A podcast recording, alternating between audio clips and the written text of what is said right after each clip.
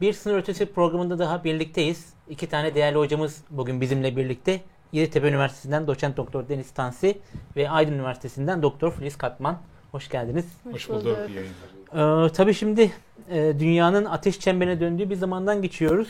E, gelişmeler birbiri ardını e, takip ediyorlar. Hangisinde tabii hepsi birbirinden önemli ama e, tüm dünyaya diken üstünde tutan bir konu var karşımızda. Bu da e, Tayvan meselesi ve Pelosi'nin ziyareti.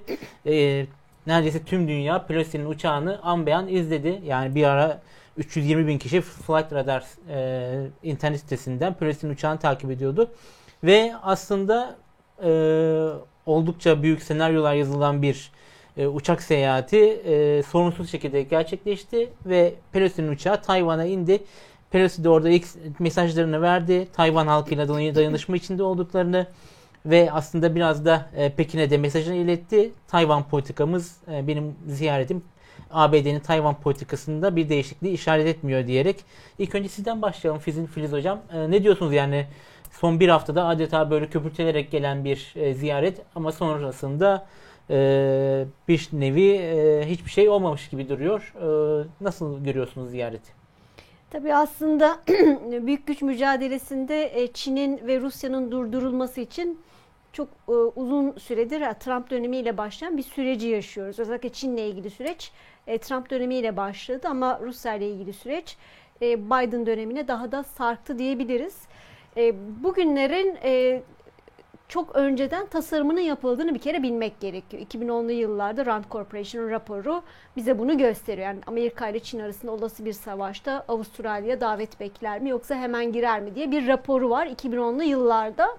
Dolayısıyla bu durumun çalışıldığını bilirsek e, bunların bu, bu süreçte yapılan her hamlenin de karşı tarafın ne yapacağını e, bir şekilde test etmek için bir hamle olduğunu görmek gerekiyor. Nancy Pelosi gibi bir ismin e, bu e, tarihlerde buraya gönderilmesi de yine aynı şekilde Çin'in tepkilerini ölçmek için bir hamleydi. Nasıl Ukrayna meselesinin öncesinde e, Haziran e, 2010 e, 2021'de e, Rusya ile e, NATO arasında müzakere edildiğini biz öğrendik. İkinci Yalta belgesi de bir belgenin müzakere edildiğini öğrendik. Sonrasında Afganistan'dan çekilme, e, işbirliği konseyinin çalışmanın durdurulması, tamamen kapatılması ve sonrasında Çin'le ortak bildiri gördüysek biz şu anda Çin'le ilgili sürecinde başlangıç noktası bir anlamda başlangıç vuruşunun bu Tayvan'la ilgili e, Nancy Pelosi'nin bu ziyareti olduğunu düşünüyorum. Ama her iki taraftan da gelen açıklamalara baktığımız zaman aslında kontrollü bir kriz yönetimi yapıldığını görüyoruz. Çünkü e, dün akşam itibariyle Amerikan Dışişleri Bakanlığı'ndan Tayvan'ın bağımsızlığı ile ilgili e, olumsuz bir açıklama geldi. Bugün de ona e, mukabele etme e, prensibi vardır dışişlerinde. E, yine Çin'den e, ona yakın bir açıklama geldi. İki tarafta tansiyonu düşürme eğiliminde. Neden? Çünkü bu işin maliyeti her iki ülke tarafından kaldırılabilir bir dönemde değil. Amerika Birleşik Devletleri'nde Biden'la ilgili süreci görüyoruz. Ciddi anlamda bir e, kan kaybı söz konusu. E, ekonominin durumu zaten ortada. Ciddi enflasyon riski var. Çin'de önce gayrimenkul sektörü arkasından bankacılık sektörü ciddi anlamda her iki tarafında sıkıntı yaşadığı bir dönemde bu süreci daha da kızıştıracak hamle yapmaları pek de e, rasyonel değildi. Yani şey hocam aslında e, biraz hem ülke hem ABD hem de Çin'de e, iç siyasette önemli ve ekonomik anlamda e, kritik gelişmeler var, sorunlar, problemler var. Bir taraftan da şimdi hem ABD'de bir Kasım'da ara seçimler var, öte yandan Çin'de de Çin Komünist Partisi'nin kongresi var ve burada işte Xi Jinping'in e, üçüncü kez e, lider olarak seçileceği belirtiliyor 5 yıllığına. E, tabii bu böylesi bir kritik süreçte kimse de aslında e, gördüğü kadarıyla e, bir şey yapmak istemediler, e, risk almak istemediler ve bir şekilde sorunu e, ne diyelim tatlıya mı bağlı diyelim öyle mi diyeceğiz? Ya şöyle e, aslında Sun Tzu'nun meşhur bir e, felsefesi var. E, Çin'in e, dış politikasında şiar edindiği söylenen tam olarak gücünü elde edinceye kadar planlarını aşikar etme. Şu anda Çin o gücünün en üst seviyesinde olduğunu düşünmüyor olmalı ki sadece orada işte 70 tane savaş uçağını bulundurmak dışında işte Amerikan e, elçisini e, dışlarına çağırma dışında e, bunun bedelini Amerika ödeyecek gibi bir kınama ifadesi dışında bir e, hamlede bulunmadı. Çünkü 1949'dan beri aslında Çin e, bu süreci yönetiyor. Yani bir süre daha beklemenin maliyeti ne olur? Şu anda harekete geçmenin maliyeti olur. Muhtemelen bunlar hesaplanmıştır ve maksimalist politika yerine daha optimum e, çare Zaten e, her iki bakanlıkta, her iki ülkenin bakanlığı da biz müzakereleri, iletişimi sürdürüyoruz. Dışişleri Bakanlığı seviyesinde dedikleri için zaten o noktadan itibaren dün Amerika Birleşik Devletleri'nden Tayvan'ın bağımsızlığı ile ilgili e, negatif bir açıklama geldiği anda ben bu sürecin çok daha alt seviyede e, yönetileceğine dair e, ilk izinlerimi almıştım. Evet. Şimdi Deniz Hocam, e, şimdi Filiz Hocamız e, son dakikada gelen o yumuşatma hamlelerinden bahsetti. Evet. Ama diğer taraftan baktığımızda ya şimdi son birkaç gündür Çin'den gelen açıklamalara bakıyoruz. İşte ordumuz sessiz kalmaz. E, gereken müdahale yapılır. Evet. E, eğer onu e, Pelosi'nin uçağı girip Tayvan'a inmeye çalışırsa bunun sonuçları olur gibisinden. E, pek çok böyle aslında gerilimi tırmandırıcı açıklamalar da yapılmıştı. Bunun karşılığında Pelosi de geri, geri adım atmadı ve sonuçta ABD siyasetinin 3 numarası e, resmi bir ziyaret kapsamında Tayvan'a da her evet. ne kadar programında olmasa da iniş yaptı. Ya bu aslında e, Çin'in e, bölgedeki e, nüfuzu konusunda bir e, soru işareti oluşturur mu? Ne diyorsunuz bu konuda? Şimdi tabii işi birkaç boyuttan ele almak lazım. Birincisi siyasal iletişim boyutunda doğrudur. Yani e, hani bu amiyane tabiriyle hani karizmanın çizilmesi derdir ama ben tam olarak öyle olduğunu düşünmüyorum. Çünkü Filiz Hocam'ın dedikleri doğru. Yani bir kontrollü kriz yönetimi var ama yine de Pelosi sonuçta Tayvan'a indi. Evet. Yani bunu gördük hep beraber. Aslında Amerika Birleşik Devletleri Çin konusunda tarihsel zeminde hep pragmatik davranmıştır. Yani bugün Çin Birleşik Milletler Güvenlik Konseyi'nde ise e, Nixon'ın Çin açılımı 71'deki yani evet. baktığımızda. E şimdi bugün değerlendirildiğinde aslında e, dünyadaki temel rekabetin Pasifik'e kaydığı demeyeyim çünkü ben Orta Doğu çalışan e, bir siyaset bilimci olarak Orta Doğu tamamıyla gözden düştü ya da geride kaldı demek istemem. Yani gerçekten de öyleydi şaka bir yana. Ama bakıldığında mesela e, Fransa'nın çok canının yandığı AUKUS konusunu hep ifade ederken biz hep Fransa e, bazında baktık. Halbuki Avustralya, Japonya, Amerika Birleşik Devletleri, İngiltere e, bu birliktelik bence son derece önemliydi. Altı çizilmesi gereken bir zemindi ve hala da devam ediyor. Ama bir başka noktada bakıldığında e, yani belki NATO'nun kuruluş antlaşmasının değişmesi lazım bunun için ama Madrid zirvesine e, bu anlamda Japonya, Güney Kore, Avustralya ve Yeni Zelanda'nın katılması olası bir Pasifik genişlemesi zemininde NATO'nun ayrıca ele alınması lazım. Yani ortada bir birikim var. Bu birikime bakıldığında ABD ile Çin ya da ABD ve müttefikleriyle Çin arasında ciddi anlamda bir Pasifik rekabetin olduğunu görüyoruz. Enteresandır. Amerika Birleşik Devletleri bir büyük güç olurken aslında 20. yüzyılın başında bu büyük güç olmayı Japonya ile rekabetine göstermişti Pasifik'te. Yani 20. yüzyılın başında ABD kendisini ilk önce Pasifik'te gösterdi. Orta Doğu'da ancak 2. Dünya Savaşı sonrasında evet. ifade etti. Ama bugün bu iş daha çok Çin'le beraber e, gözüküyor. E, bu anlamda e, dikkat edilecek olursa Rusya'nın çok enteresan açıklamaları var. Yani hem e, Batı'yı e, protesto eden hem Çin'e biraz daha hani cesaret, cesaret vermeye çalışan vermeye açıklamalar. Ama o Rusya'nın kendi yaşadığı hani Ukrayna çıkmazıyla belki ya da kendisine işte Çin'le biraz daha fazla dayanışma yaşamak için ortaya koyduğu bir eklektik zemin olarak da ifade edilebilir. Bu işin bir boyutu.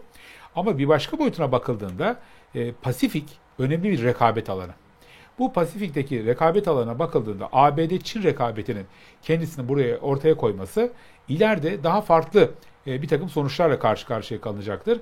Çünkü eğer NATO'nun gerçekten kuruluş antlaşması değişip de bu dört ülkeyi ele alacak ve kendisi üye olarak kabul edecek olursa o zaman çok daha farklı şeylerden bahsedeceğiz. Çünkü şimdiye kadar hep Kuzey Atlantik'ten bahsettik.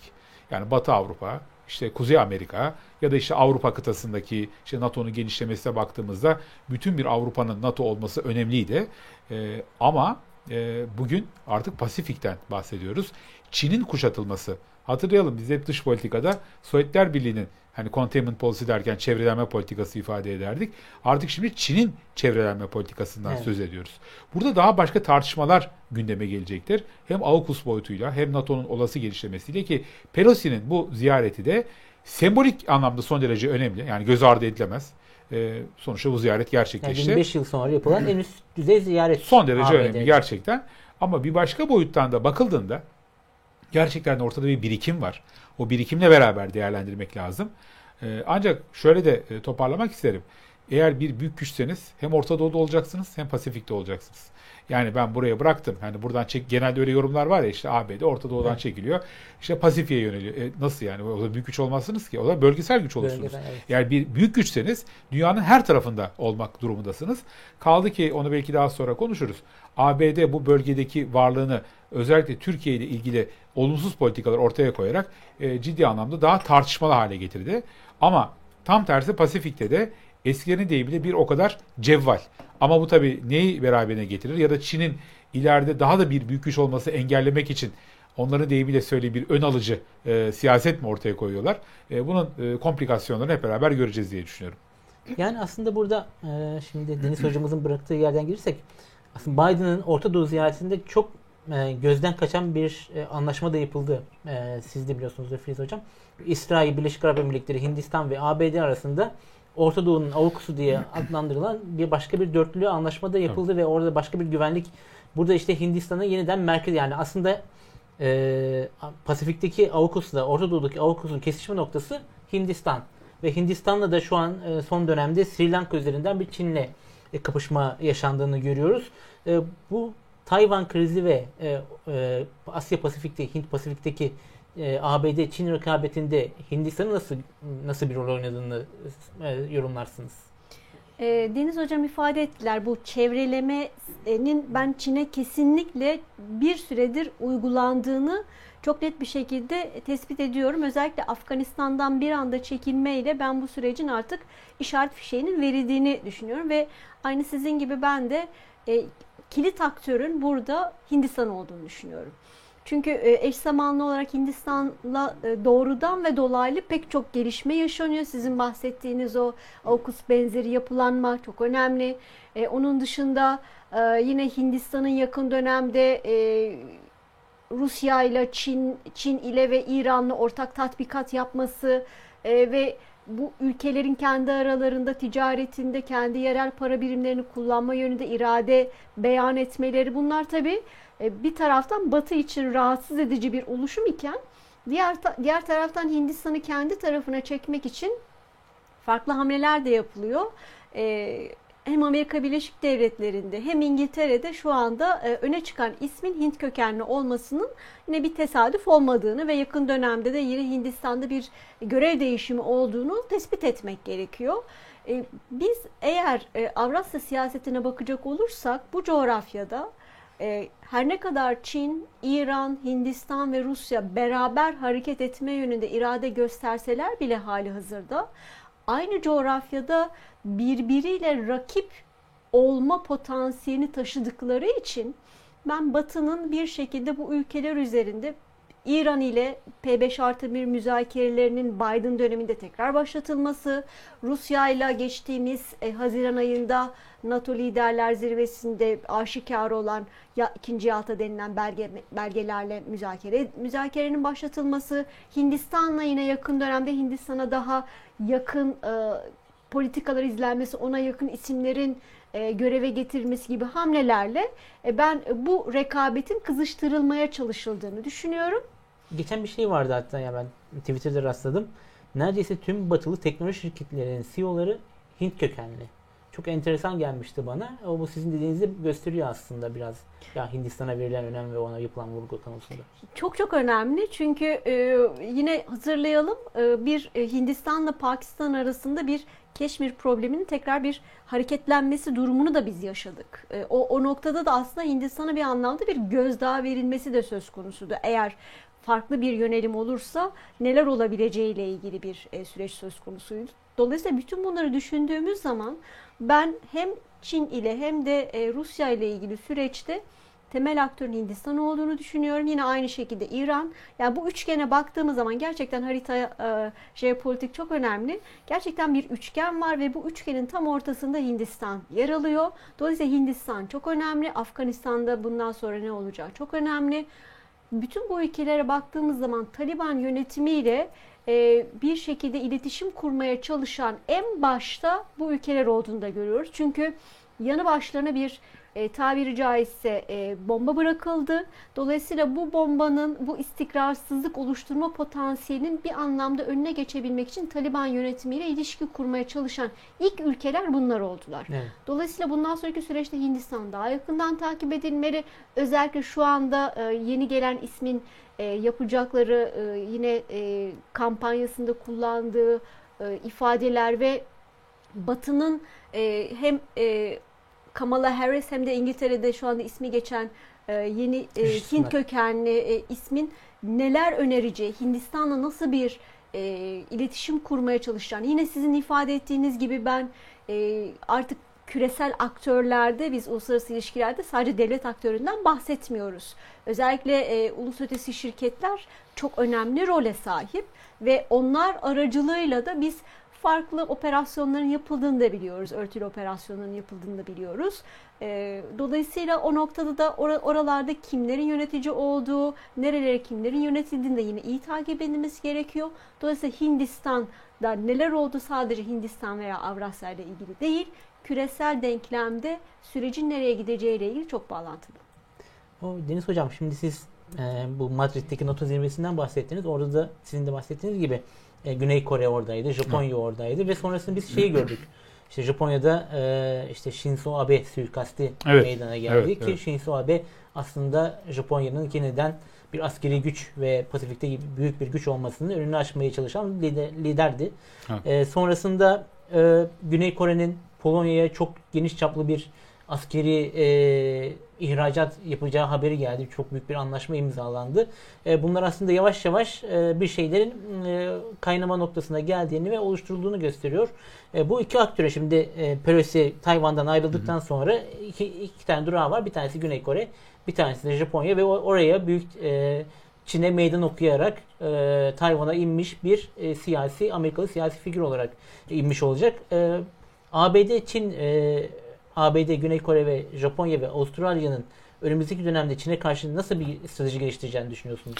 Şimdi özellikle Rusya'nın Ukrayna işgalinde her ne kadar ABD ve müttefikleri Ukrayna'ya destek verse de e, psikolojik anlamda bir sıkıntı yaşadılar. Yani evet Ukrayna her seferinde şu cevap verdiler. Ya Ukrayna NATO üyesi değil ki tamam biliyoruz. Evet. Ama Ukrayna hatta o kadar enteresan bir durum ki bir meşru müdafaa yapıyor. Ama e, açıkçası bir vekalet savaşı yapıyor eş zamanlı olarak. Oradaki hani pasiflik demeyeyim ama e, pasiflik, eziklik artık ne denilecek olursa e, bunu Pasifik'te sanki e, acısını çıkartıyor gibi bir hava Hmm. doğuyor ki Pasifik'te çok daha atak aslında Amerika Birleşik Devletleri. Evet. Ama bu tabii ki Avrupa'yı ya da transatlantik ilişkilerini e, yok saymak anlamına gelmiyor. Tam tersi Avrupa'daki konsolidasyonu çok daha fazla güçlendirdi Rusya'nın bu işgal hareketinden sonra. E, ancak şu var, Amerika Birleşik Devletleri artık transatlantikle beraber transpasifik. Biz hep transatlantik demeye alıştık doğal olarak. Artık bir transpasifik siyaseti de ortaya koyuyor. E, kanımca bu ülkelerle Japonya ile, Güney Kore ile, Avustralya ile ve Yeni Zelanda ile ilişkiler çok daha fazla kurumsal bir çerçevede kendisini ortaya koyacaktır. Bu illaki sadece NATO üyeliğiyle bağlantılı değil. Hani zaten AUKUS boyutunu söyledik, diğer boyutları ifade ettik. Evet. Ekonomik açıdan, askeri açıdan, siyasi açıdan bence çok daha fazla kurumsallaşacak.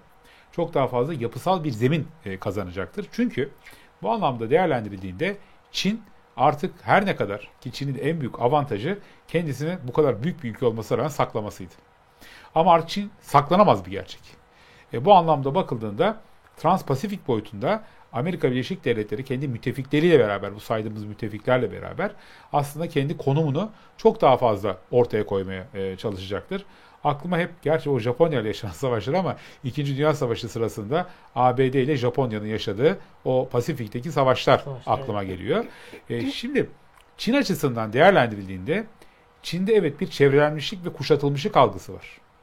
Yani şimdi Pasifik'i düşünelim. Atlantik'ten çok daha büyük Evet. bir alan. Ee, yani buradaki çeşitli haklar değil mi? Şimdi biz hep burada daha belki minimal düzeyde e, kıta sahanlığı ile ilgili, karasuları ile ilgili konuları ifade ediyoruz. Ancak şimdi ABD'ye baktığımızda mesela Japonya ve Güney Kore aracılığıyla ve tabii Pasifik'teki uluslararası sularda hesaba katıldığında çok daha rahat askeri anlamda e, bir hareket etme kapasitesine e, sahip. E şimdi Çin bu noktada zaman zaman e, bir takım çıkışlar yapıyor tabii askeri anlamda. Önemli bir güç. Çin öyle kolaylıkla alt edilebilecek, pasifize edebilecek güç değil. Ama aynı zamanda da batılı müttefiklerle ve Trans-Pasifik anlayışıyla karşı karşıya. Yani şimdi düşünelim. Pasifik'in iki tarafıydı, şey pardon Atlantik'in iki tarafıydı NATO. Evet. Şimdi Pasifik'in iki tarafında da böyle bir e, batı ilişkilerin ortaya konması ta Japonya'dan diyelim ki Amerika Birleşik Devletleri'ne kadar bu son derece önemlidir. Buradaki çeşitli üsler, bu üslerin yapılanması belki şimdiye kadar çok fazla konuşmadığımız bir takım adaların çok daha fazla gündeme gelmesi bunlar söz konusu olacaktır. Amerika'nın unuttuğu bir eyaleti var. Hawaii, değil mi? Hawaii, evet. Bunlar dahil olmak üzere. Ama şimdi artık aktör farklı. O zaman hep Japonya'dan bahsediyorduk.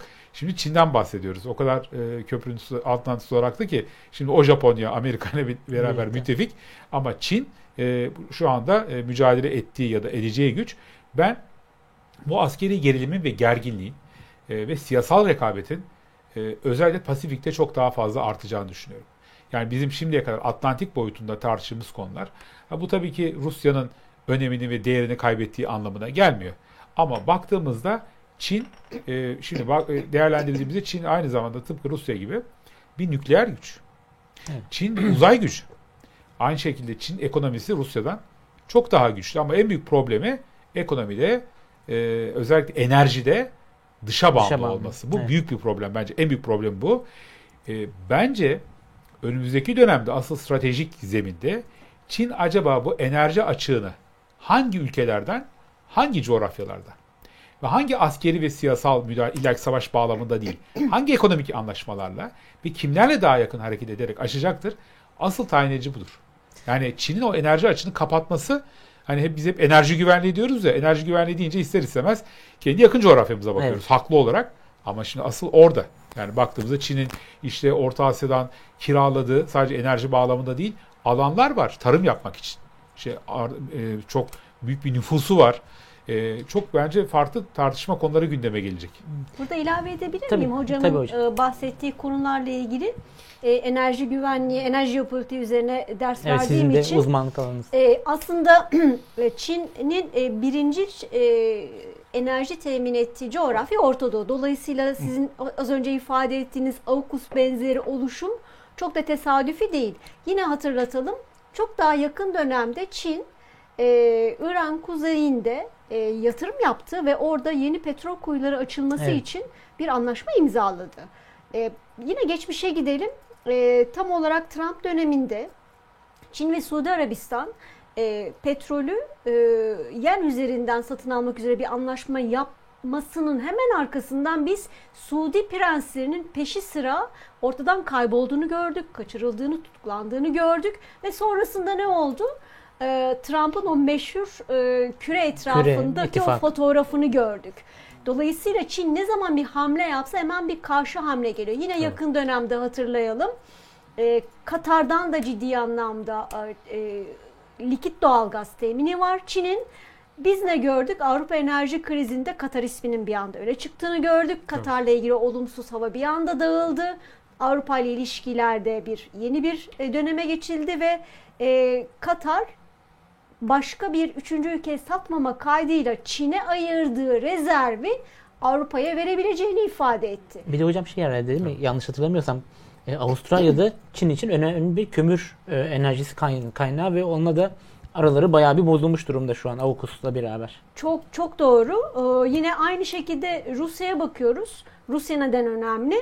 2006 yılında Ukrayna'ya o vana kapama hikayesi sonrasında biz hep Avrupa tarafına bakıyoruz. İşte Avrupa yeşil mutabakat sürecini o zaman başlattı. Hidrokarbon kaynakları al- aldığı ülkeleri çeşitlendirme ve genel olarak enerji kaynaklarının çeşitlendirme stratejisi izledi diyoruz ama bir de Rusya'ya bakmak lazım. Rusya'da 2009 yılında 2030 enerji stratejisini oluşturdu ve 2030 enerji stratejisi batı vektörü dediğimiz batı ülkelerine enerji tedariki yerine doğu vektörü dediğimiz doğu ülkelerine enerji tedarikini önceleyen ve enerjinin e, ihracattaki payını %50 azaltan bir yeni enerji stratejisi oluşturdu. Ve burada Çin öne çıkan başlardan bir tanesi. Herkes sanki orada o enerji tedarikinin boru hatlarıyla yapılacağını düşündü.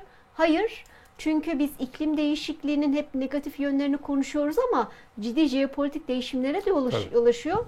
E, ve Bering Boğazı'nın açılmasıyla beraber tankerlerle e, Çin'e e, biz e, doğal gaz taşınması e, noktasına geldi. Rusya ile Çin arasındaki ilişkileri farklı bir boyuta taşıyan bu önemli hamle geldi. Yine Myanmar, e, Arakan meselesini Arakan hep meselesi. etnik e, mesele gibi görüyoruz ama hayır. Çünkü Çin'in oraya doğru bir boru hattı projesi var ve oradan enerji güvenliğini arttırma yönünde bir hamlesi var. Dolayısıyla enerji parametresi çok önemli. Tayvan neden bu kadar önemli? Biz şu anda hep teknolojik neredeyse her- kullandığımız her eşyada bir teknolojik e, ara ürün var. Nedir o? Çip. Evet. Çip üretiminde 2019 yılında ikinci sırada olan ülke neresidir diye baktığımız zaman Tayvan dördüncü sırada nere- neresi diye baktığımız zaman Çin üçüncü sırada neresi dediğimiz zaman Japonya ve birinci sırada Güney Kore. Dolayısıyla bu coğrafya Asya Pasifik neden bu kadar önemli? Ukrayna meselesi neden bu kadar önemli? Değerli madenler, çip üretimi 21. yüzyılın temel ekonomik e, bel kemiğini oluşturuyor.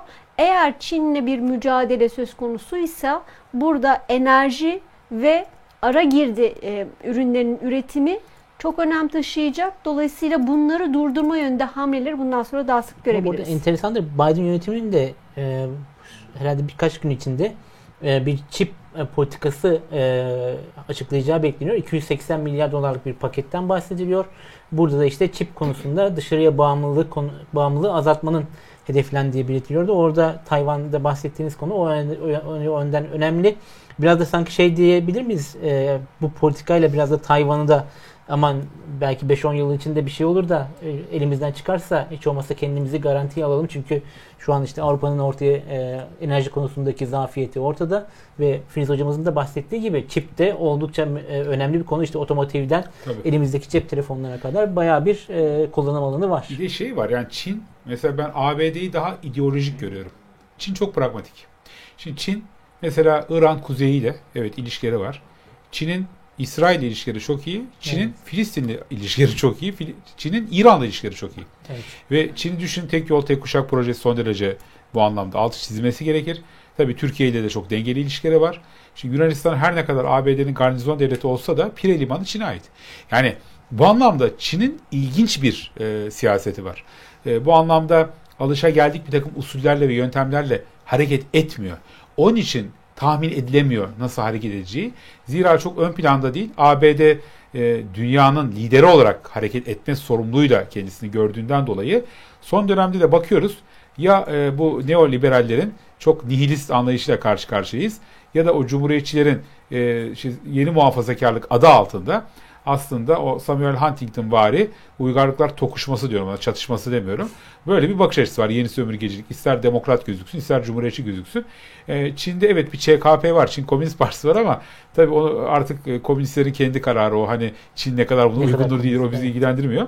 Ama çok pra- pragmatik davranıyorlar. Herhalde o kitapta yazılı gibi e, olsaydı e, Çin'de bugünkü e, hani kızıl kapitalizm denilen zeminde olmazdı diye Yani düşünüyorum. aslında Çin biraz da sırtına yumurta küfesi almak istemeyen Evet.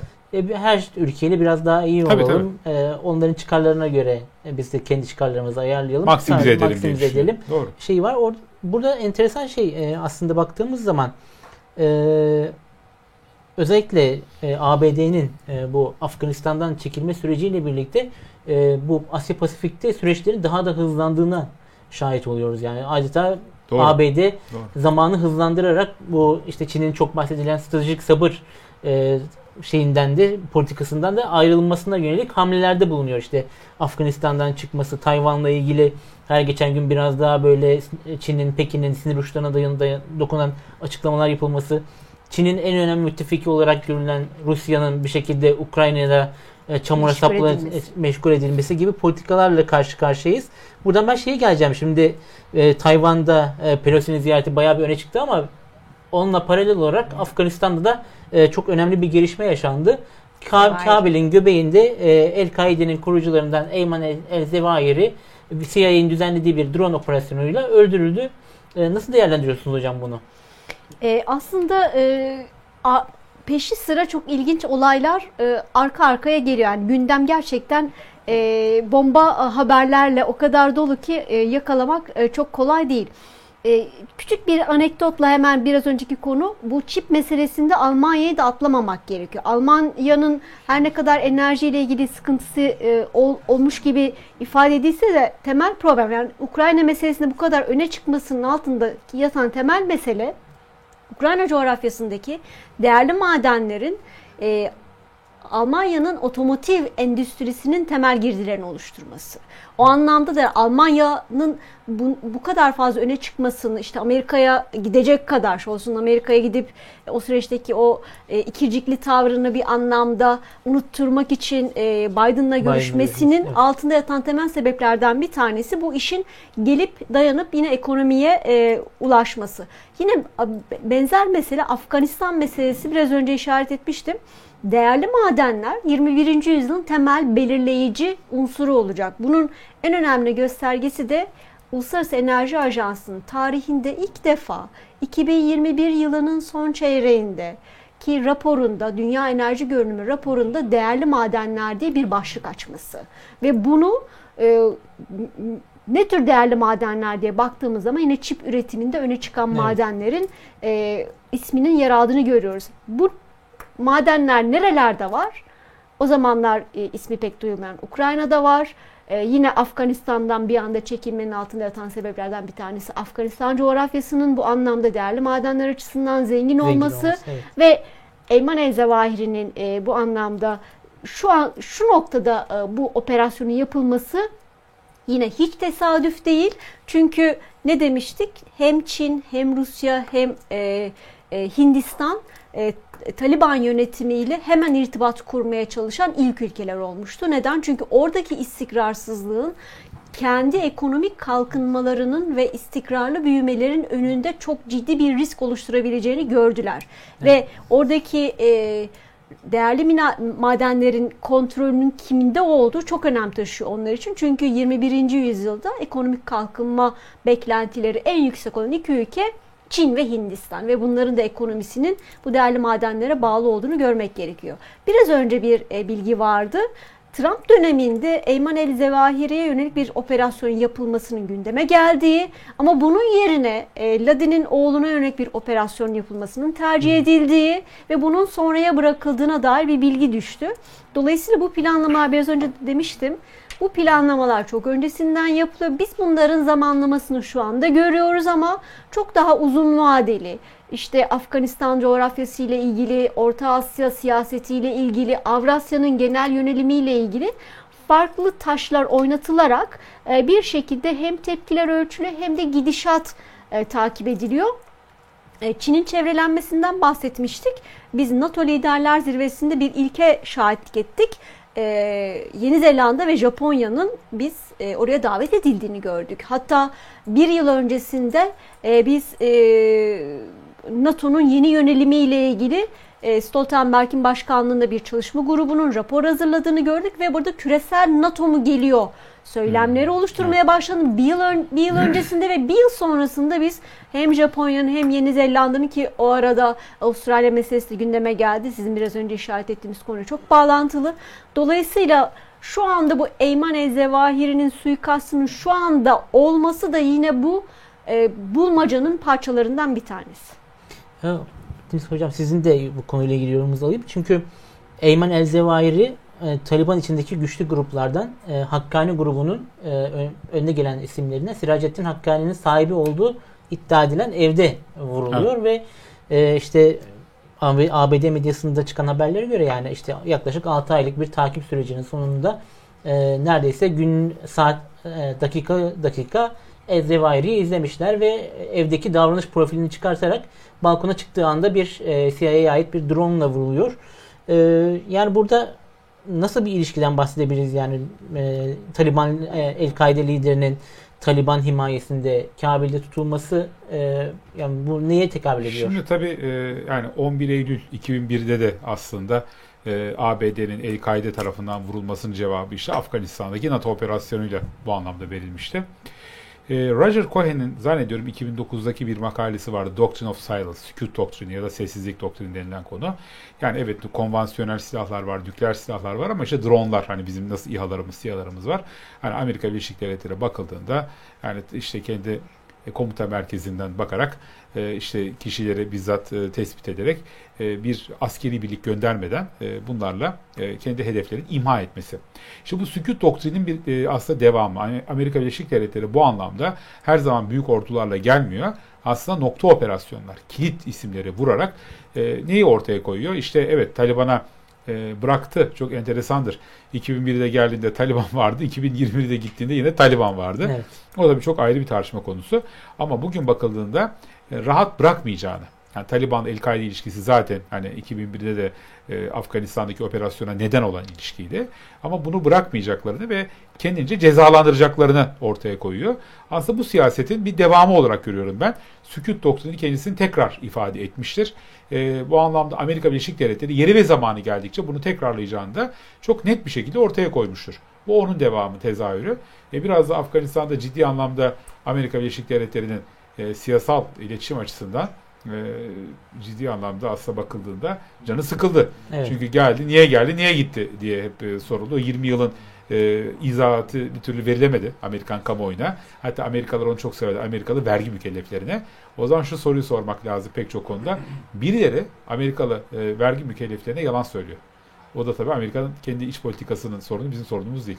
Yani evet yani şu aslında bak olayların gelişimine baktığımızda e, işte o e, Eylül 11 Eylül'de çekilmişti ABD ve sanki Afganistan'ı tamamen boşluyormuş gibi e, bir düşünce hakim olmuştu e, uluslararası düz, şeyde e, alanda. Ancak görülen o ki e, Ambeyan hala ABD Afganistan'ı takip etmeye devam ediyor ve oradaki aslında dengeleri de bir şekilde yönlendirmeye çalışıyor. Çünkü sizin de belirttiğiniz gibi hem Çin orada e, önemli bir aktör olmak istiyor. Öte yandan Rusya da aynı şekilde orayı kontrolüne çıkmasını istemiyor. Çünkü Afganistan'da oluşabilecek bir istikrarsızlık hem Orta Asya'yı hem de e, Çin'in içini e, etkileyebilecek bir e, denkleme sahip.